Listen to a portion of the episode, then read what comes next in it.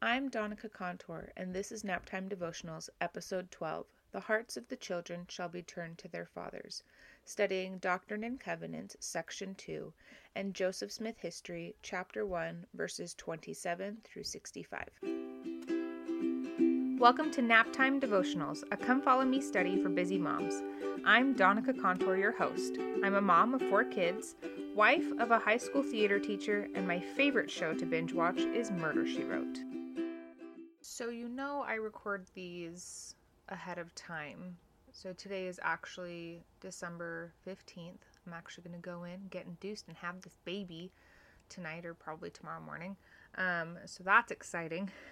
But when you listen to this, it will be January 2021. Um, hopefully, it's all rainbows and butterflies because 2020 was a rough one. Although I have a feeling probably not. That's okay.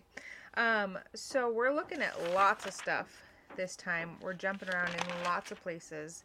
I'm doing this at bedtime, not at nap time, so my kids are not actually asleep. So you will hear them. Congratulations. You get to hear all the bonkings and bangings of Julia and Ginny. Okay, so let's get going.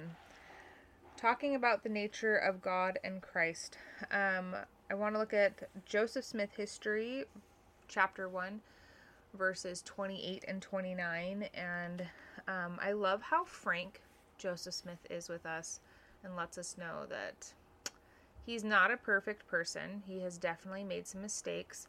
Um, but I also love how this shows the forgiving nature of Heavenly Father in Christ and that they really understand our hearts and our intentions and how he just kind of fell in with the wrong crowd. And um, it was a lot to do with him refusing to deny his vision of Heavenly Father in Christ, and he became kind of an outcast.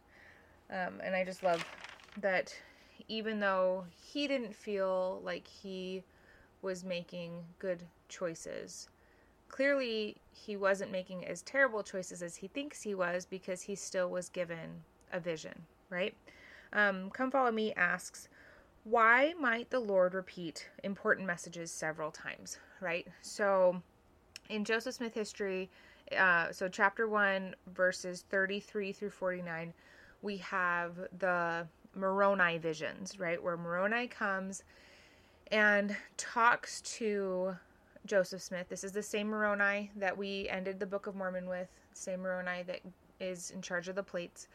Um, and he comes and he talks to Joseph Smith four different times three times during the night, and then when Joseph Smith wakes up, um, he's trying to work with his dad. His dad can see he is clearly exhausted, sends him back to the house. On his way back to the house, passes out, and then Moroni comes a fourth time. Okay, so one thing I wanted to point out that I've always loved about this part is the three times Moroni comes in the night he teaches line upon line, precept upon precept, and he teaches the same thing over and over again, right? Um, Joseph Smith even says he repeats the same message that he just gave me, like verbatim, no changes, and then adds, right? So um, he says the message the first time and then leaves. And he comes back the second time, repeats the message exactly, and then adds the part about great judgments coming and then leaves. And then he comes back and repeats the, for the third time, repeats the whole thing he said the last time, and adds the caution about Satan um, wanting to tempt and going to tempt Joseph Smith. And I love this. Um, oh, and then the fourth time, again, he repeats all of that stuff and then adds on the commandment to for Joseph to go tell his dad about all of this. Um, and I love this because I think um, we see Heavenly Father and Christ, and we see what teaching should look like, right? Um, and I think a lot of the times we tend to, at least I tend to get frustrated with my children because I feel like all I do is say the same thing all day long and they still don't get it. And then I think about how Heavenly Father teaches us and how Heavenly Father teaches me specifically, and like how many times have I read the Book of Mormon? and I'm learning new things from it every single time. How many times do we hear a talk about charity or a talk about service or a talk about faith and things that we feel like, oh my gosh, I know this, but we still learn something new every time because our brains have a finite capacity. At least mine does. Um, and we can only absorb so much at one time. And so Heavenly Father knows He's going to have to repeat the message to us several times for us to really absorb all of the goodness that it is because we just can't get it all on the first try. And I've been thinking about this a lot in my parenting about how I need to be a little more patient when I am teaching my children because they're two and four and six um, and soon to be, you know, a couple hours. um, but um, they're just tiny and they're not, their little brains are only going to absorb so much of what I tell them. And so I'm going to have to repeat my messages. I'm going to have to teach them things over and over and over again until they absorb the fullness of the message. And they do learn line upon line, right? You repeat it and you can add a little bit. Um, the one thing, the other thing I wanted to say, just add in this is I think if we look at the prophets, um, look at how many times one particular revelation has been given to multiple prophets, and then we get it through the Old Testament and the New Testament and the Book of Mormon and the Doctrine and Covenants and the Pearl of Great Price. And over and over again, we're getting the same things. Um, think about the prophets, our prophets through our dispensation, talking about things like food storage and um, self, um, what's the word? Preparation, the self reliance. I was like, I know there's a word for it. Guys, I still have cat brain. Um, okay. So I wanted to just kind of note that, that Heavenly Father in Christ, the nature of the way that they teach, you look at the way that we teach seminary, the way that we teach um, primary, all of it, all of it is based on repetition of learning things that we're like, oh my gosh, I already know this. Except for, no, we don't, because our brains can only absorb so much in one time. So we have to hear it over and over again. And if we're learning, right, if we're active about our learning, um, we're going to learn something new every time. Um, okay. So the other thing I wanted to talk about is how God and Christ use the humble um, to further the work of the gospel. We see this in Joseph Smith history in um, verses 64 and 65. We know that Joseph Smith um, was not by any, he was a farm boy, right? He was not by any stretch of the imagination a scholar. Um, he did not have, he didn't go to college and study Egyptian um, or hieroglyphs or translating ancient languages or any of that kind of stuff. Um, he was a farm boy, and he, through revelation, through the power of Heavenly Father, through the power of the Holy Ghost, he was able to translate the Book of Mormon. Um, and in those verses, that is when Martin Harris takes he takes a copy of some of the characters and then a copy of Joseph Smith's translation of these characters to this professor and um, the professor basically validates them, asks, and gives him a certificate saying this is real, um, and then asks Martin Harris where um, where these were found. Martin Harris says an angel led him to a, led Joseph Smith to them, and then the guy asks for his certificate back and tears it up and is like, "That's fake." I'm like, okay, and so this guy has like this guy, right, Professor um, Anthon should theoretically be the one to be like, wow, this is amazing. He has proof that God speaks to prophets um, because he verified the stuff before he knew where it came from, um, verified that it was the most true or most, what does he say? It was the most. Um, most, most, most. It was the mo. It was more. It was to. It was correct. More so than any before. Any he had. Okay. than any he had before seen translated from Egyptian. So it was the most correct translation from Egyptian into English he had ever seen. Um, and so you would think, having seen that and then being told, oh, he was given this power by an angel, or, you know, he found this by an angel, that he'd be like, well, that's proof because this is the most correct thing I've ever seen. This is evidence. But instead, he dismisses the whole thing because his scholarly brain is like, no, that's fake, right? Um, and so I love that Heavenly Father and Christ use the humble to further the work. Um, and I just love, so Isaiah talks about this too. Um, in Isaiah 29, verses 11, 14, and 18.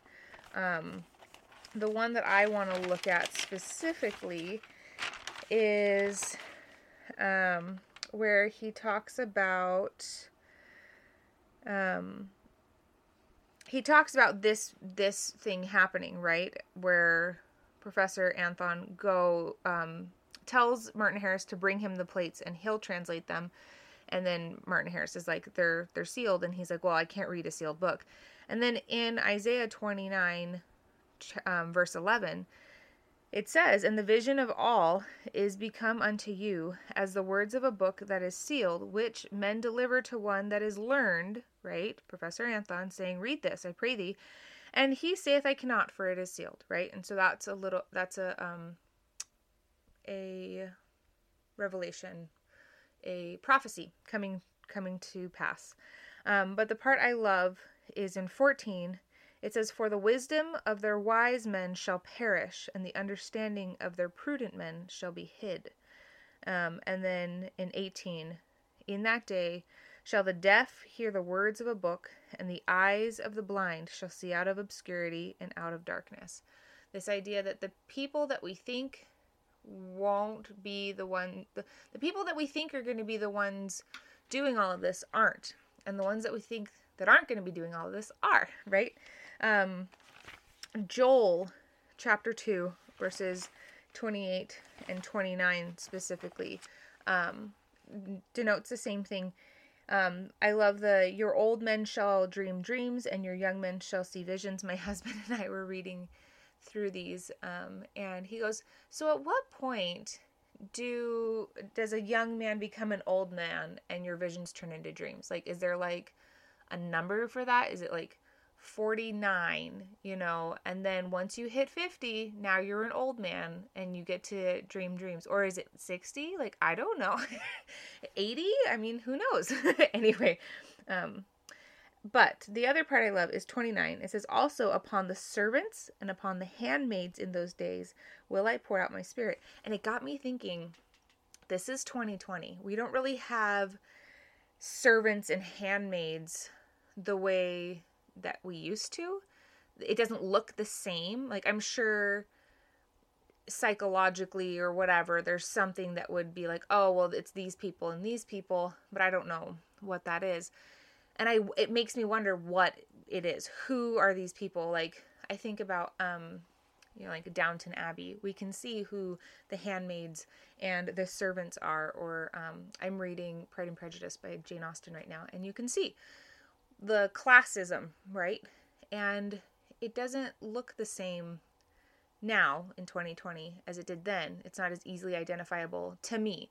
Um, and so it makes me wonder who who are the handmaids, who are the servants um, that are going to receive his spirit. I'm okay with being a handmaid if it means I get to receive Heavenly Father's spirit. I'm cool with it. All right, and then I wanted to read this quotation. There are let's see. Um, there are four different talks that I'm looking at here, and I'll just kind of introduce them as we go. In Elder Bednar, an Elder Bednar's talk, um, Let This House Be Built Unto My Name. This is from April 2020 General Conference. He actually quotes President Ezra Taft Benson, and this is what he says, and I just love this. The Lord works from the inside out, the world works from the outside in. The world would take people out of the slums. Christ takes the slums out of people, and then they take themselves out of the slums. The world would mold men by changing their environment. Christ changes men. who then change their environment. The world would shape human behavior, but Christ can change human nature. And I love this idea that true change, real change, lasting change comes from the inside out. You can you can Pygmalion somebody, you can change their hair and their clothes and the way that they speak, but unless you can change their heart, which of course you can't because you're a human being, I'm a human being. Christ is the only one who can change people's hearts. Um, unless that change comes from the heart, it's not going to last, right? That's why we have people who are poor and then win the lottery and then a couple years later are right back where they started because there was no inner change. There was an outer change, right, to their environment, to their financial situation, but because there was no inner change, they ended up right back where they started. Um anyway. So, love that. Okay. Let's look at the plan of salvation. Um the one thing I really got from these um, chapters and the all the material from this lesson was there aren't really surprises in how the plan of salvation works. I mean, there's surprises in my personal life, right? I don't know what's going to happen every second. But in terms of what the plan is and how it's supposed to work, there's not really surprises. Um, even things like so in the come follow me it says joseph was told of prophecies that would be fulfilled right and then we have um, President Eyring introduces in uh, Hearts Bound Together, which is from the April 2005 General Conference. Um, he talks about Elijah, and I just wanted to read this just to kind of introduce who Elijah is.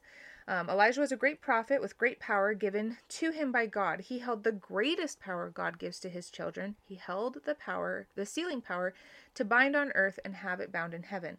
And then this concept of Elijah coming to earth or coming and restoring these keys. We find it in Malachi um, chapter 4, verses 5 and 6. We find it in, so that's Old Testament. We find it in Galatians um, chapter 3, verses 14 through 17 in the New Testament. Um, we find it in the Book of Mormon, 3rd Nephi, um, chapter 25, verses 5 and 6. We obviously get it in the Joseph Smith his, history, um, verse, chapter 1, verses 37 through 39. And then in Doctrine and Covenants, chap the entire section two. I'm gonna I know, I know. Doctrine and Covenants, there's sections, not chapters. I'm gonna use it interchangeably because my brain is made of cats, but I mean section when I say chapter in Doctrine and Covenants. Just know that. So, Doctrine and Covenants, section 2, and then also section 27, verse 9, right? All of these, again, and we're back to this concept of repetition, right? Um, we we're told this is what's going to happen and then that thing happens okay um so the adversary this is the other thing i wanted to talk about here the adversary will take every advantage and opportunity to distract us and dissuade us from god's plan for us um, we have to the way agency works is we have to make an active choice to follow heavenly father you cannot the way that the world the way that humans are, the way that the adversary works, we can't just default to picking Heavenly Father. And we can't just default and just unconsciously make the unconsciously choose um, to follow Heavenly Father's plan. We have to actively choose that. Um, and then, let's see here. I'm going to go a little over time today, you guys. Usually I try to keep it under 20 minutes, but I can tell you right now, we're not going to make it. That's okay. In Come Follow Me, it says, when we take the path, when we take part in God's work, we can expect to face opposition and even persecution, just as the prophet did. But we can also have faith that the Lord will make us instruments in his hands, just as he did for Joseph. Um, and so I think a lot of the times just being aware that following the path is going to I think sometimes people get confused and think that for some reason being obedient and following the gospel, following the commandments means that life will be easier and somehow we will be under this like magical shield of protection from all the woes of the world and that's not how it works. Um, the adversary, if anything, is going to come at you harder the more that you're trying because he can see that you're becoming an instrument in God's hands. And He doesn't want that. He doesn't want, He wants the least amount of instruments in God's hands as possible, right? His job is to tear us all down with Him because He's miserable and misery loves some company. Okay. Um, in becoming true millennials, which by the way, I think everybody, this was given as a talk um, in January 2016 at BYU Hawaii um, by, at the time, not President Nelson, but he's President Nelson now. Um, he was not the prophet at the time, it was still um, President Monson. But everybody should read this, okay? Go on to churchofjesuschrist.org. Actually, if you still type in lds.org, it still pops you to the right place. Um, I can never remember what it is, and so I always just write in lds.org. But anyway, um, everybody needs to read this. It's so good, and it just put some pep in my step. I needed, I needed all the words from this. President Nelson, Becoming True Millennials, and I'm going to read this. He says, You will have days when you will be thoroughly discouraged. So pray for the courage to not give up. You will need that strength because it will become less and less popular to be a Latter day Saint. Sadly, some who you thought were your friends will betray you, and some things will simply seem unfair. And I think when we're aware of this, when we're aware that um, adversity kind of like it's part of the package deal, then when we're faced with that adversity, we're not like, oh my gosh, the church must not be true, right? Like we're like, nope, I knew this was coming. I knew that this was gonna get, I knew it was gonna be hard. Um, it's not a surprise, and I think that anytime that happens, we're anytime we're, we can be prepared for it, it's it's gonna be easier for us to handle it. Not necessarily like easier to do it, but mentally it won't be as much of a challenge for me. That's how it works for me. Um, and then also, if you take a look at the Joseph Smith history, verses 28 and 29 and 40, and then, or yeah, verses 28 and 29, and then also 46, we see the adversary working in um, in Joseph Smith's life. So, application. We're to go quick because we're already over time. Be attentive. This is the biggest thing, okay? Be attentive. When you're in church, when you're listening to general conference, when if we ever actually get to go back and have relief society or priesthood or um, sunday school be attentive don't tune out when you recognize a message because you've heard it before or because oh we're talking about that thing again okay um, i remember my dad saying that on his mission he would teach people about the plan of salvation teach people about this idea that families can be forever. And he goes, and there was always this like, yeah, yeah, that seems right kind of look. Like like I recognize this information even though this is the first time they're ever being told this. And I want to read this quote from Becoming True Millennials, um, where President Nelson says, You were taught in the spirit world to prepare you for anything and everything you would encounter during the, this latter part of these latter days. That teaching endures within you. And so it's finding that. And so sometimes we'll hear messages that we recognize, even though we may be hearing it for the first time, or it's sitting in a different way for the first time. And so that's why I'm saying be attentive. Don't tune it out. Pay attention. See if there's something new you can learn. Um, and then the last thing that they really talked about in all of this, right? The whole power of Elijah, power to seal on earth and make that that sealing last in heaven comes down to family history work. And I know with 2020, all of the temples were closed because of COVID. Um, hopefully in 2021, we're opening stuff up. We've, in December right now, um, we have, it's been announced that select temples in select areas will begin to open f- with appointment to do um, to do work for the dead. Um, so you you we're getting there. We're to get closer. We're going to eventually the temples will open again.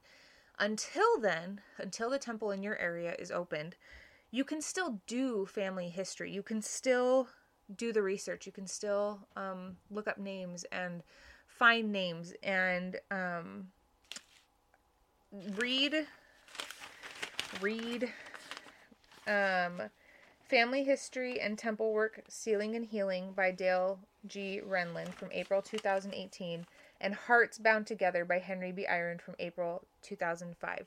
Um, it makes me want to like jump in and do history work right now, like family history work. But I'm getting ready to have a baby, so I won't do it like right this second, but you know, soon. Um, I wanted to read one final um, one final quotation from um, President Nelson's Becoming True Millennials. He says, Because you are covenant keeping sons and daughters of God, living in the latter parts of these latter days, the Lord will ask you to do difficult things. You can count on it. Abrahamic tests did not stop with Abraham. And he goes on to say, You will be asked to accept challenging assignments and become an instrument in the Lord's hands. And this is my favorite part. And he will enable you to accomplish the impossible. And I just love that.